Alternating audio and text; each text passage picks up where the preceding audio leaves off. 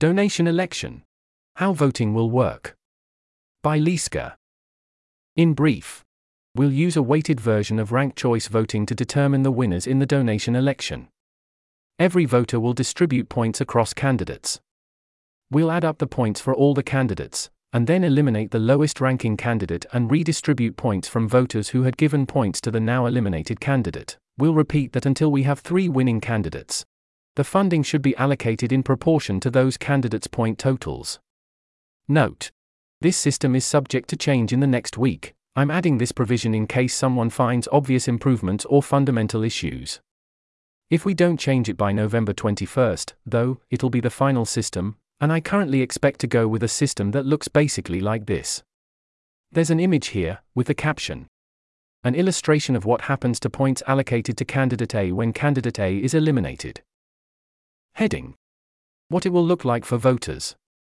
As a reminder, only people who had accounts as of the 22nd of October, 2023, will be able to vote. If you can't vote but would like to participate, you can write about why you think people should vote in a particular way, donate to the projects directly, etc. What it will look like if you can vote.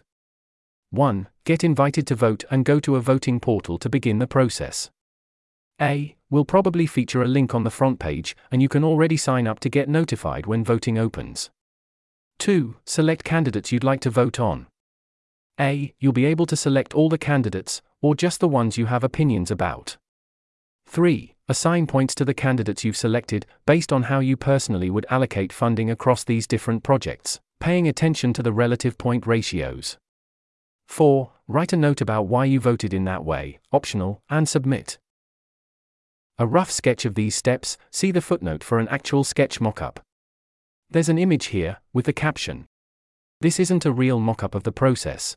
We'll have more explanations and tools in the real thing, like reordering projects to help you check that you endorse the point allocation, etc." Heading: longer explanation, how vote aggregation will work, and more on why we picked this voting method. In classical ranked choice voting, voters submit a ranking of candidates. When votes are in, the least popular candidate is eliminated in rounds until a winner is declared. After each elimination, voters' rankings are updated with the eliminated candidate removed, meaning if they rank the candidate first, their ranking moves up, so votes for that candidate are not wasted. We wanted to track preference strength more than ranked choice voting allows us to do, that is, we wanted to incorporate information like, voter 1 thinks A should get 100x more funding than B, so instead of ranking candidates, we're asking voters to allocate points to all the candidates.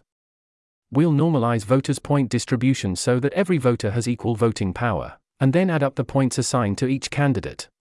This will allow us to identify the candidate with the least number of points, which we'll eliminate. Any voters who had assigned points to that candidate will have their points redistributed to whatever else they voted on, keeping the proportions the same. Alternatively, you can think of this as another renormalization of the voters' points. If all of a voter's points were assigned to candidates which are now eliminated, we'll pretend that the voters spread their points out equally across the remaining candidates.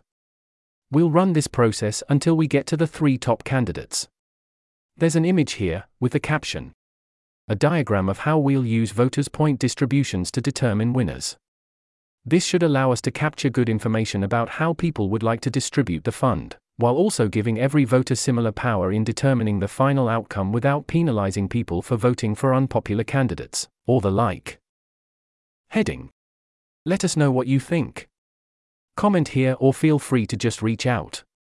Also, consider exploring the Giving Portal, sharing how your project would use extra funding, or asking questions about other projects, for Marginal Funding Week, or otherwise participating in Giving Season events. Thanks to Will Howard and everyone who commented on my earlier quick take. This article was narrated by Type 3 Audio for the Effective Altruism Forum. It was first published on November 14, 2023. The original text contained 6 footnotes which were omitted from the narration. To report an issue or give feedback on this narration, go to t3a.is.